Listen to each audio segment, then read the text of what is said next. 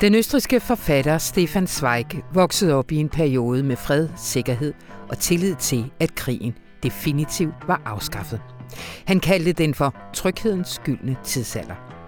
Den tid var præget af en tro på, at sikkerheden ville vare for altid, og at det mest destruktive var, og det her citat, umuligt i denne fornuftens tidsalder. Men med Første Verdenskrig chokerende udbrud stod det klart, at tryghedens skyldne tidsalder var en historisk undtagelse.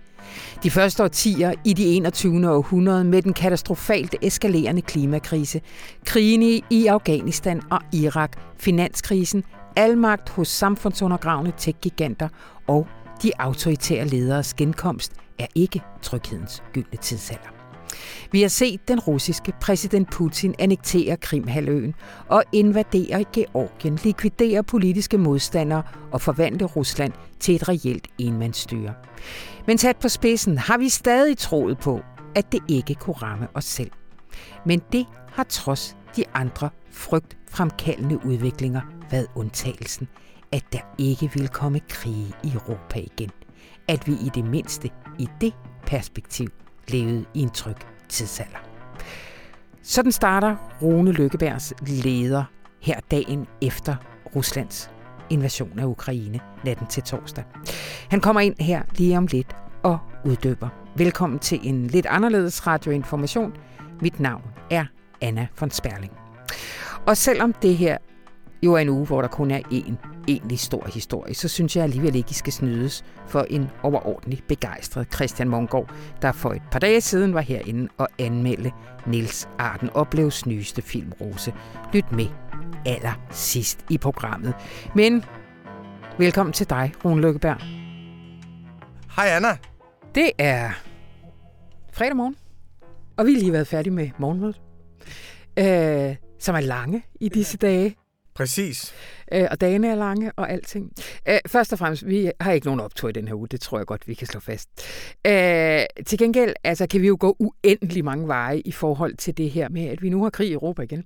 Øh, men det, det jeg egentlig kunne have lyst til, fordi det summer vi også omkring altså, på morgenmøderne her, Ukraine står og siger, hjælp os, hjælp os, hjælp os. Altså, de rykker rundt. De står nu, de russiske styrker, i udkanten af Kiev, og vi taler om sanktioner, som på en god dag kommer til at ramme Rusland øh, om tre måneder, og på en dårlig om et år. Altså, det her med, altså, hvorfor kan vi ikke være der for Ukraine lige nu i den aktuelle situation?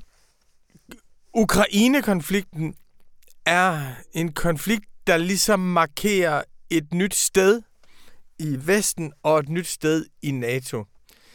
Det er efter 30 år, hvor vi har haft den offentlige opinion, at hvis der sker noget, som vi finder absolut uacceptabelt, så må vi handle på det, og handle på det er militært. Mm.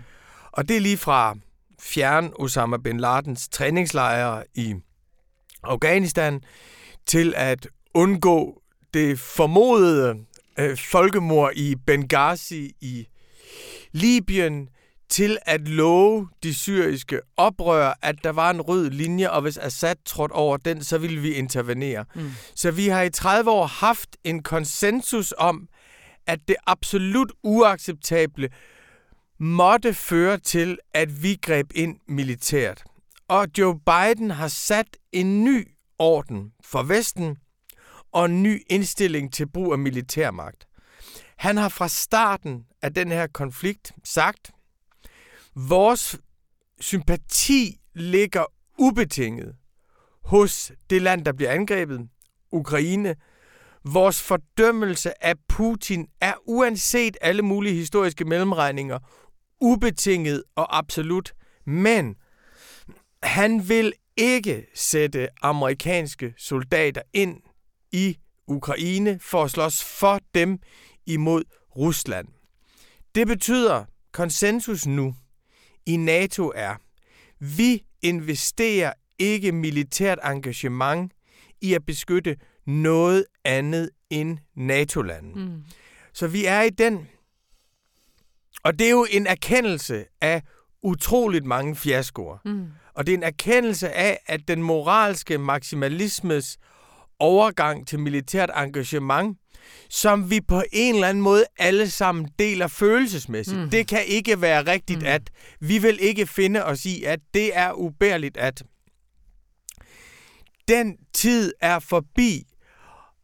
Risikoen i, den, i det, vi er i nu, det er jo, at man går fra at sige, vi går ind militært, til man bliver kyniker og siger, der er ikke noget at gøre. Men præmissen har hele tiden været, og der synes jeg, at Joe Biden har været ærlig omkring, vi kommer, der kommer ikke amerikanske soldater i Ukraine. Og man kan jo have mange diskussioner frem og tilbage, men vi har jo ikke et fælles europæisk forsvar. Nej. Og det vil sige, at europæerne kommer heller ikke til at forsvare Ukraine. Og så, så det, det, det er ligesom grunden til, at det kommer vi ikke til at gøre mm. militært. Og det betyder jo, at vi er i en meget underlig situation for os selv, og for ukrainerne en forfærdelig situation, nemlig at de fornemmer vores moralske opbakning. Der mm. er øh, store demonstrationer i Paris i går, hvor, det, hvor Ukraines flag er malet, og der er lyst op i øh, hvid, øh, gule og, og, og blå farver. De fornemmer, at vi alle sammen står og holder med dem, mm. men samtidig føler de sig også fuldstændig forladt af mm. os. Mm. Ligesom de syriske oprør gjorde, da vi ikke sanktionerede den røde mm. linje.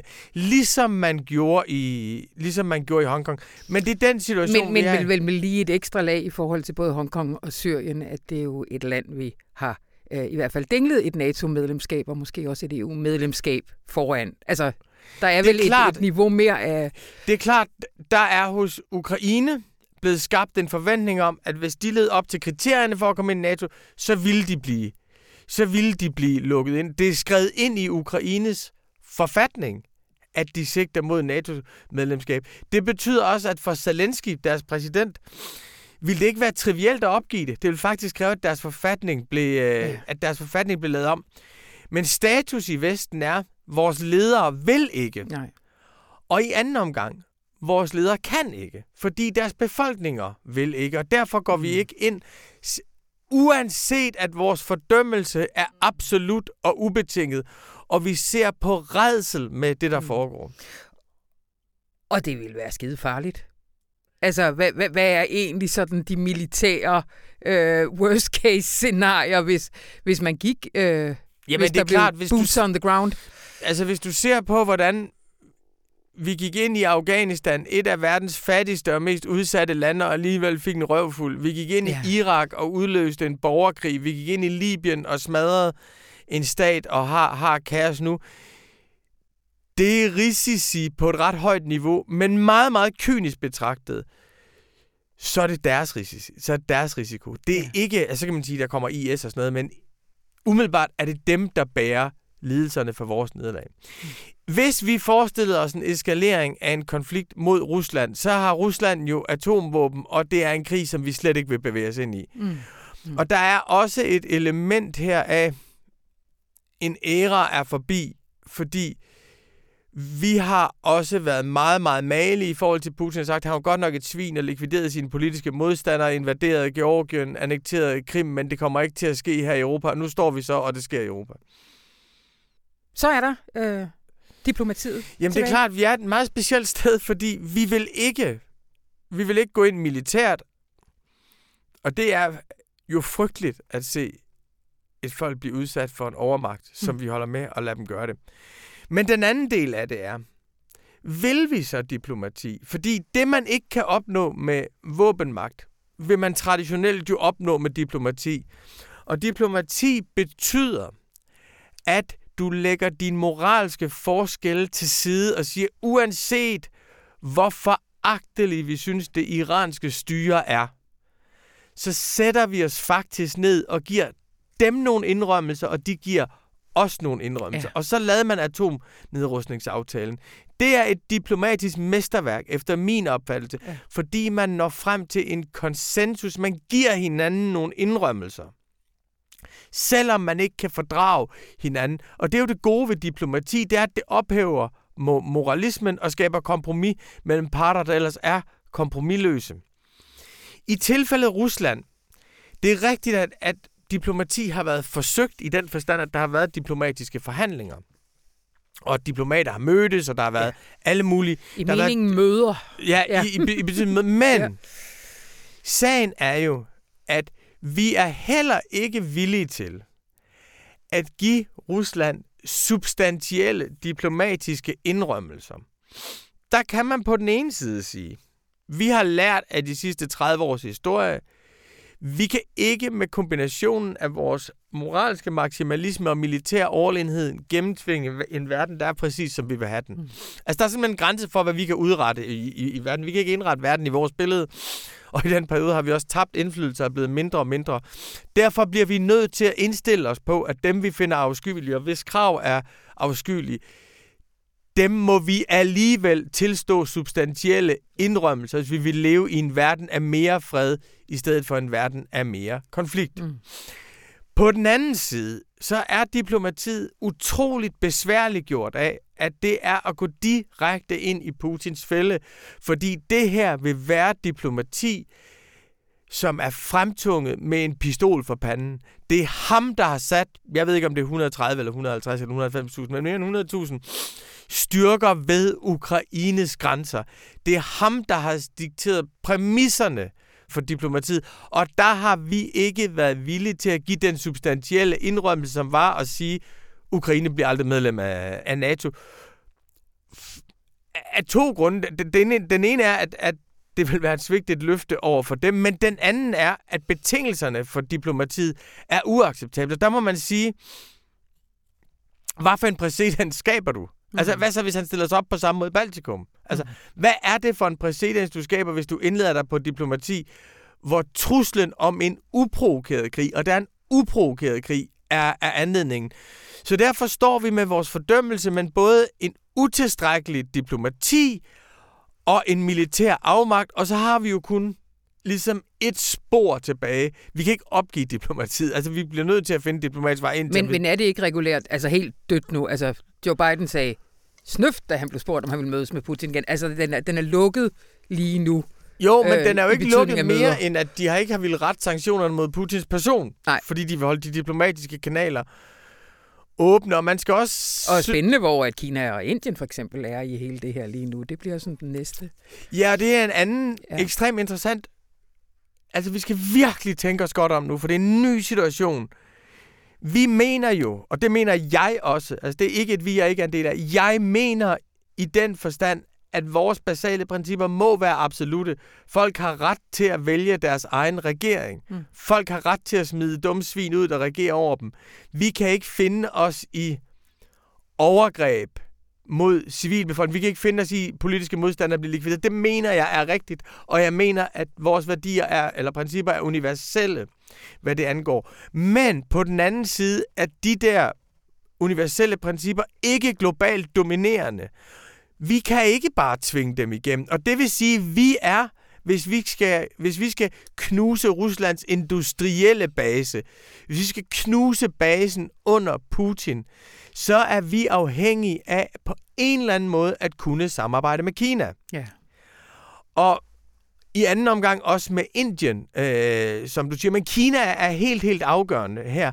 Og vi, vi får ikke Kina med hvis det bliver sådan, at der er en vestlig alliance omkring vores principper, som de bare skal tilslutte sig. Mm. Altså, vi skal mobilisere et pres, som de kan melde sig ind i på deres egen fri vilje. Og vi synes jo også, at Xi Jinping er forfærdelig, og deres regime, det synes jeg også, det synes jeg også, de er. Men vi bliver nødt til at kunne skabe nogle betingelser for et kompromis med Kina, hvis vi skal knuse, hvis vi skal knuse Putin og stoppe den der vanvittige øh, eskalering. Og der synes jeg, at grundlæggende er Kinas interesse jo orden. Kinas interesse mm. er, okay. er, er, at der er orden i, øh, i, i verden. Og Kina bryder sig ikke om invasioner af suveræne stater. Kinas nuværende politiske konsensus er også dannet med den vestlige militær ekspansionisme som erfaring. Mm. De er Afghanistan, Irak er noget, de har øh, høstet, høstet rigtig meget moralsk kapital på. Og de har jo sagt, ja, okay, mens USA har ført krige i Afghanistan og Irak, så har vi lavet Belt and Road Project og hjulpet 70 mm. udviklingslande.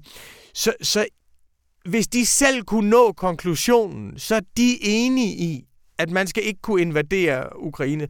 Så vil folk at sige, jamen er Ukraine øh, ikke parallel til Taiwan? Der er 18 FN-stater, der anerkender Taiwan som en selvstændig stat. Mm. Så de vil kunne sige, igen, vi to er ikke enige, de vil kunne sige, at jamen, Taiwan det er slet ikke en suveræn stat. Mm. Alle anerkender Ukraine som en, som en, som en suveræn stat. Det er det ene ting, hvor vi faktisk deler modstand mod Putins invasion med kineserne ud for to helt forskellige ting. Den anden ting er, Kina vil have orden i verden, fordi Kina vil have økonomisk fremgang.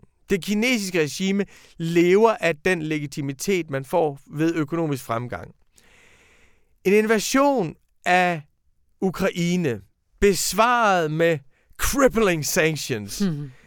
vil skabe en økonomisk uro, vil skabe recession, vil skabe stigende energipriser, vil eskalere inflationen nogle steder på en måde, som også vil ramme Kina økonomisk.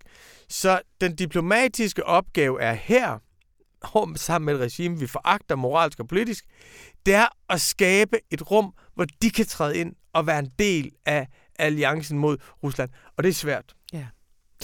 Øh, Rune, lige her til allersidst. De her dage, sådan på sådan, en, sådan et dagblad som det her, hvor, hvor sådan noget som det her sker, altså det går hurtigt, øh, beslutningerne laves i en blanding af øh, søvnunderskud og adrenalin og sådan noget. Øh, derfor havde vi et lille, øh, hvad hedder det, øh, snak her på morgenmødet om, hvad er det for nogle fælder, som vi ikke må gå i i den her situation. Også belært af, af vores tidligere dækning af, af de her sager. Kan du, kan du ikke lige øh, dele dem lidt med lytterne? Så kan de jo holde os øh, op på det, hvis det er. Jo, jeg, jeg, synes, øh, jeg synes, det er klart, at vi har ligesom nu...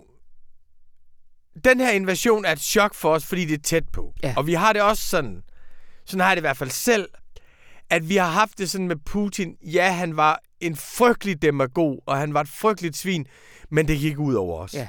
Og derfor har vi ligesom kunne bilde os lidt ind, at hvis vi har lidt samhandel med ham, skal det nok stabilisere sig. Så det vil sige, vi har ikke været villige til at betale en skid for vores moralske modstand mod Putin. Ikke en skid.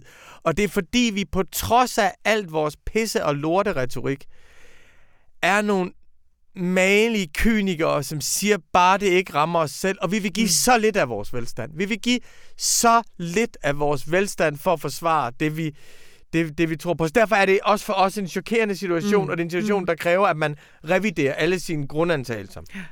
Men det er klart, vi har så også efterhånden en erfaring for, at i de her konflikter, der opstår nogle narrativer, som bliver meget, meget stærke, og vi skal som information kunne udfordre de narrativer.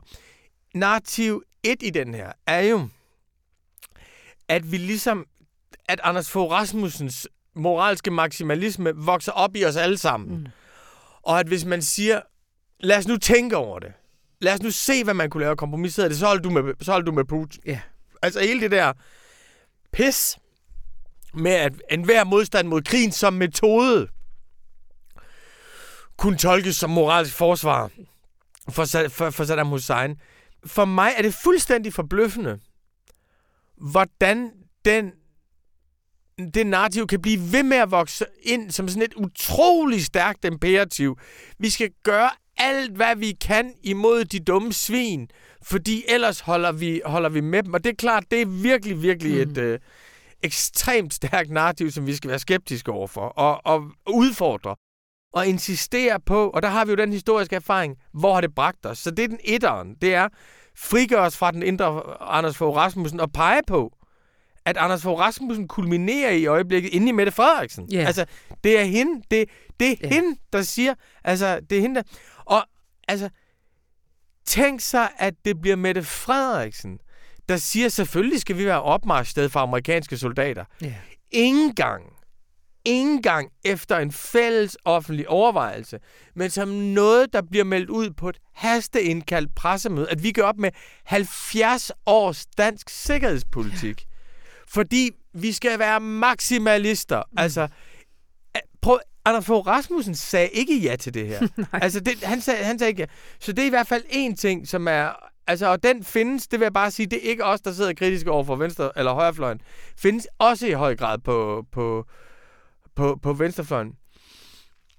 Den anden, det andet stærke narrativ, og jeg siger ikke, de er forkerte, jeg siger bare, at vi skal være opmærksom på, at det er stærke narrativer. Det er, at alt, hvad amerikanerne har sagt, har vist sig at være rigtigt. de forudså invasionen, mm. den fandt sted. Og ergo må alt, hvad Putin siger, have været løgn. Mm. Og han sagde, at han ikke ville invadere. Og, og hele det der, vi skal bare være opmærksom på, nu, lige nu er vi i en offentlighed, hvor man siger, at amerikanerne havde ret, og russerne løg. Mm. Og der må man bare sige, det er aldrig sådan i store konflikter, at der er en part, der siger sandheden, Nej. og der, og der er en part, der, der kun lyver. Så og det er den anden. informationskrigen har også to øh, sider. Præcis. Den har også, altså, amerikanerne har været transparente omkring deres efterretninger, men, men de har nok ikke, altså de har nok valgt, hvad de vil være transparente omkring. Og det lyder jo som om, jeg synes, når jeg sidder og siger, det lyder som om, jeg snakker til, altså som om det er pinagtigt, men det er jo rigtigt, det er jo sådan, det er. Ja. Så vil jeg sige, en, en tredje ting, som vi virkelig skal være opmærksom på, øh, som vi virkelig, virkelig skal være opmærksom på, den kan jeg mærke, den er også svær for mig selv. Altså, det er, at vi tror, vi kan ikke vinde med militær, fordi vi vil ikke. Vi kan ikke vinde med diplomati, fordi vi vil ikke gå i Putins fælde.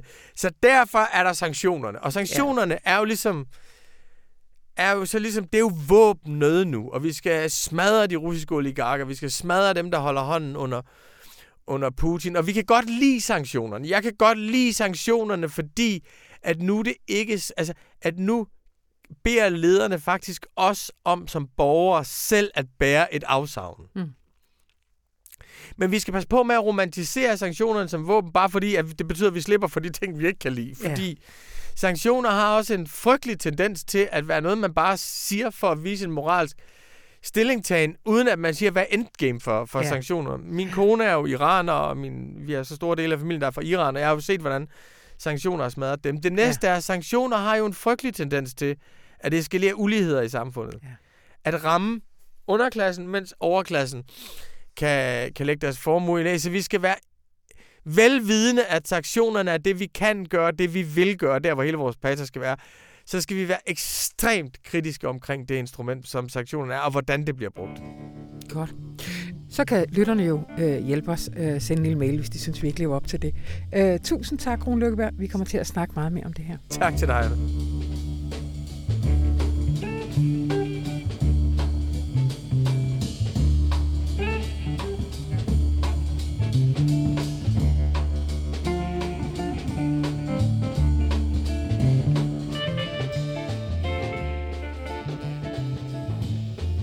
Rose er folkelig fornøjelig og gribende og genialt tungspillet af Sofie Gråbøl. Sådan kunne man læse i torsdagens avis en anmeldelse af den nye spillefilm Rose af Ralf Christensen.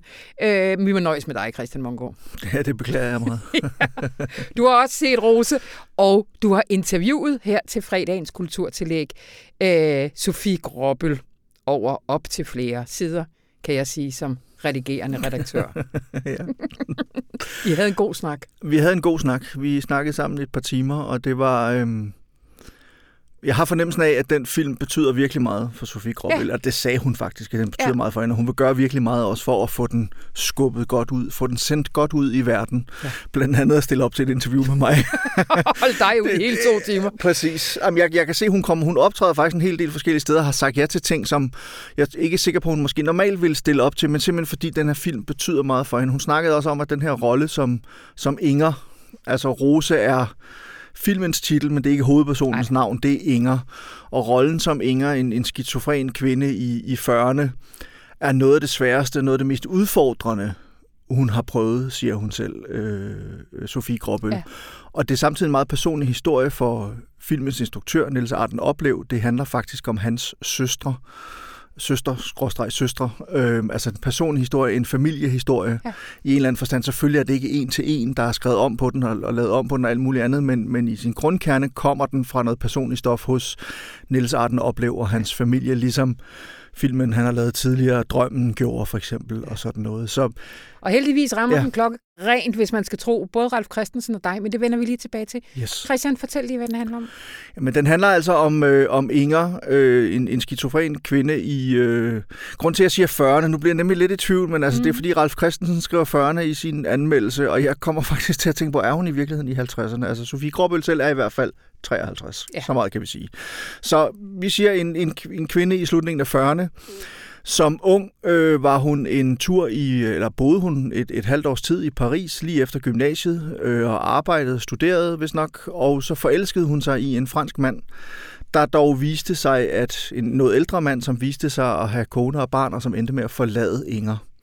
Og det blev Inger simpelthen... Øh, ja, det gjorde hende syg, eller det triggede et eller andet i hende, som gjorde, at hun nu er blevet skizofren og lider af tvangstanker og tvangsmanier og nogle gange får lyst til at styrte sig ud fra ud af et vindue eller ud foran en bil ud midt i trafikken og sådan noget. Hun bor på en, øh, et hjem, øh, hvor der bliver passet på hende 24 timer i døgnet, så hun ikke stikker af lige pludselig og gør skade på sig selv.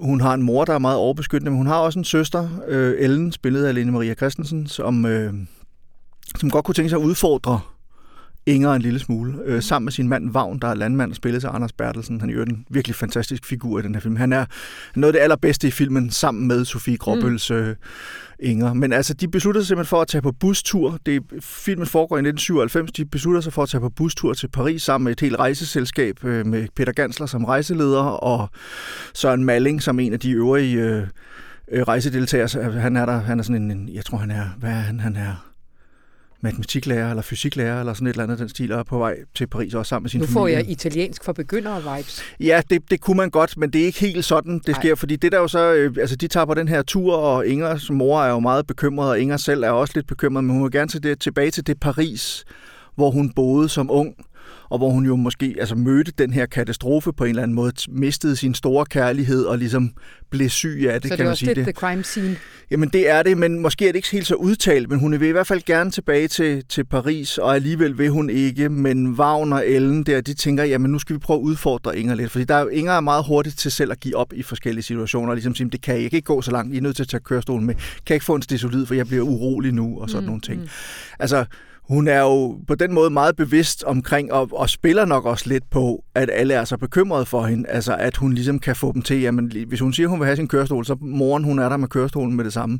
Moren skal heldigvis ikke med på den her tur, så det lykkes også øh, Ellen og Wagner og Inger at komme afsted uden kørestol. Og de kommer så til Paris, og så sker der en masse ting dernede. I øvrigt på tur dernede, det første Inger hun gør, det er, at hun rejser op og tager mikrofonen fra rejselederen og, og siger til dem alle sammen, at hun er psykisk syg, eller jeg, jeg er skizofren. Og så kan man godt se på blandt andet Søren Mallings øh, fysiklærer der, at det synes han bestemt ikke er spormor, som Han har sin søn, øh, øh hvad er han, 10-årig Christian med, og synes bestemt ikke, at han skal hænge ud med, med psykisk syge mennesker og sådan nogle ting. Så der kommer selvfølgelig også sådan lidt lidt øh, gnidning undervejs på turen derned og sådan noget. Men i virkeligheden er det her sådan en, en opdagelsesrejse for, øh, for Inger, som jo netop i Paris bliver konfronteret med sin fortid, og på den ene side gerne vil konfronteres med den, og på den anden side kan mærke, hvor ondt det gør, og at hun slet ikke har lyst til det, så hun udadreagerer, kan man sige, på mm. forskellige vis.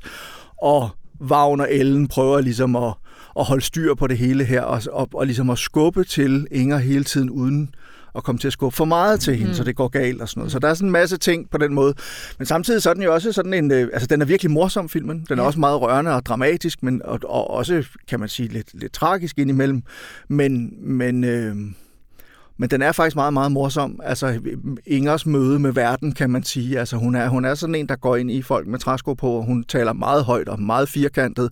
Hun siger præcis øh, hvad der falder hende ind, og, og, og hvis der er noget, hun ikke kan håndtere, så siger hun, jeg kunne godt tænke mig at kvæle dig, siger hun så til, til andre mennesker. Ja.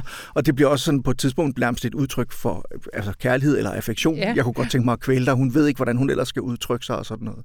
Så der er virkelig mange mm. forskellige ting på spil i filmen, og, og, og noget af det, der virkelig gør den god, det er skuespilpræstationerne, og det er ikke mindst uh, Sofie Gråbøl ja. i, i hovedrollen som Inger. Ralf Christensen, han fremhæver altså helt hendes fysik, hendes gangart. Altså, det, hun er virkelig... Sådan kan jeg ikke huske at have set hende før, altså at, at der er så meget krop, eller er det bare mig?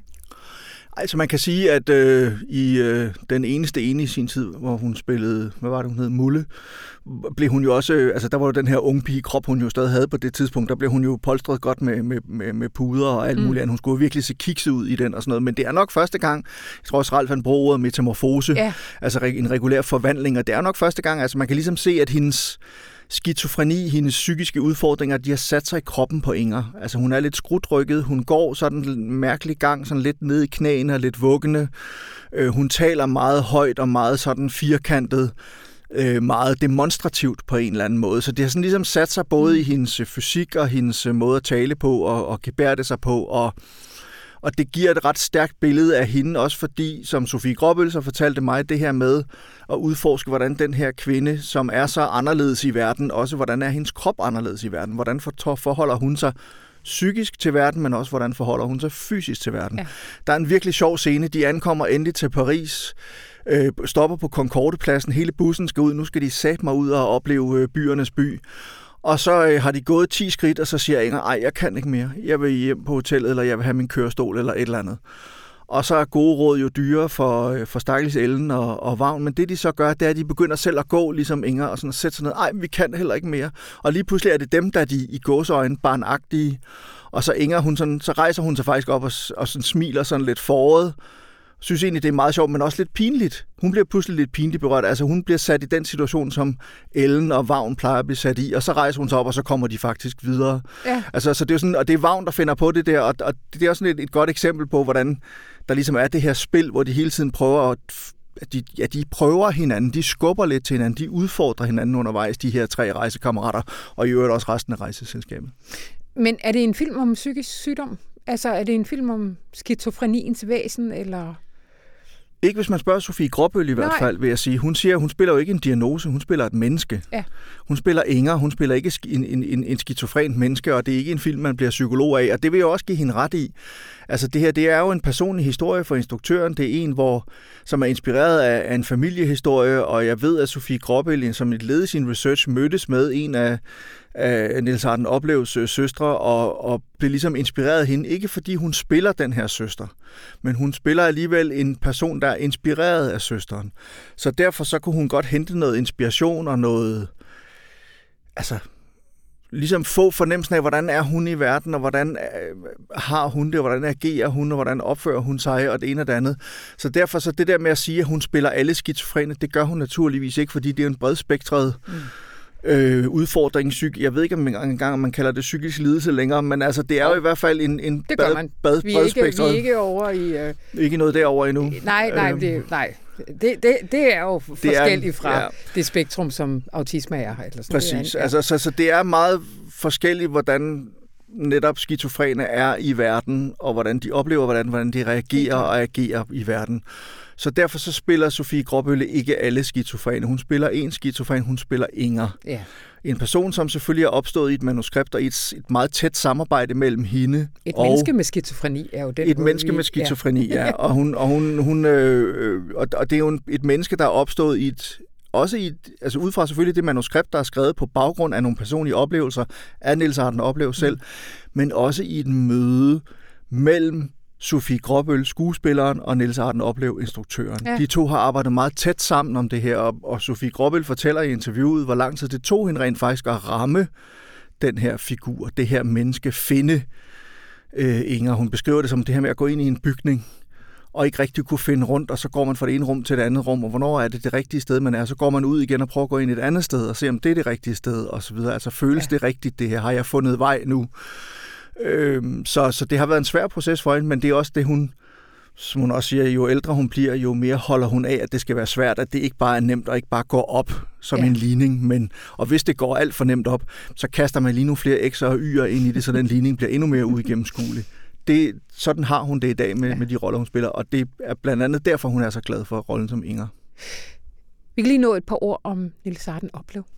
Jamen, altså, han, øh, jeg sad lige og tænker over det, fordi han er jo faktisk en, øh, en ret sjov type på den måde forstå. Han startede jo som en af de unge, vilde instruktører med den film, der hed Portland. Han kommer jo fra, fra Aalborg-området, øh, og han lavede den der film, der hed Portland, som sådan handlede om undergrundsverden og, og kriminalitet i, i Aalborg, og var sådan en, en meget æstetisk, altså i går så en grim film, og mm. en meget voldsom film, og, og pågående film på mange måder.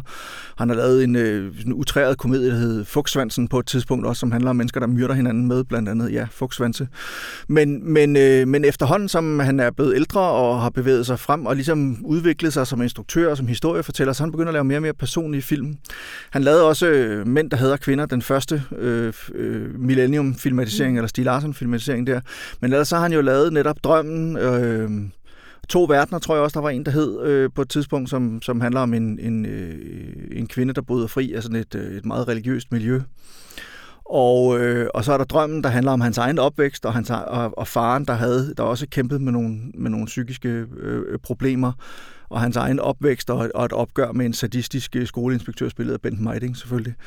Øhm, og så har han lavet Kapgang, som er en filmatisering øh, en bog, og så har han Øh, senest også lavet Ser du månen, Daniel, som jo er den her ja, Daniel Ryge-fortælling øh, om, om, om den her unge. Godt, han er godt rundt i hjørnerne. Det må man sige, ja. og han er blevet, men han er også blevet mere og mere sådan afdæmpet og mere og mere sådan øh, psykologisk interesseret, menneskeinteresseret ja. med tiden. Altså han, han, han kan godt lide at arbejde sig ind i de her forskellige miljøer, hvor hans film de foregår, og så handler det jo som oftest om unge mennesker, yngre mennesker, der virkelig kæmper med, både med verden omkring sig, men også med sig selv. Mm. Og det kan man sige, det gør det jo sådan set også lidt her i... Øh, man kan godt tillade sig at sige, selv man slutningen før, så er man det yngre, ikke, Anna? det beslutter vi to. det beslutter og vi. Og Nils Arden oplever, vi bliver jo alle sammen ældre, og så bliver man yngre med det. Nej, det var noget vrøvl. Øh, Christian Mongård, du er, tit, du er tit begejstret, men jeg synes faktisk, du er ekstra begejstret her ja, men over det er også, den her. Det, det, den er ja. også kravlet ind under huden på dig. På ja, men det er den, og det, og det var sådan en... Øh, altså, jeg sad... Altså, jeg tror, der gik fem minutter efter filmen var gået i gang, da jeg så den, der, der var jeg begyndt, øh, at havde jeg noget at knibe en lille tår, men jeg også noget at begynde at grine. Altså, ja. jeg, jeg kunne virkelig mærke, at det her, det er fedt. Og jeg synes jo, Sofie Gråbøl, hun er, altså, hun har jo været skuespiller siden hun var 16-17 år gammel i, i midten af 80'erne, og hun bliver bedre og bedre, eller hun har altid været god, kan man også sige. Altså, hun er en fantastisk skuespiller, og de skuespillere, der omgiver hende i den her film, er gode, og så er det, det er godt manuskript, og, og virkelig stramt afviklet, synes jeg også. Altså, at, at han holder Niels Arden oplevelse, den her balance mellem alvor og humor, som er så vigtig.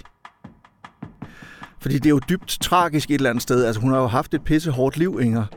Men samtidig så kommer der bare noget komik ud af et menneske, et aparte menneske, eller et menneske, som ikke rigtig passer ind i ja, det, vores normalitetsforestillinger. Ja.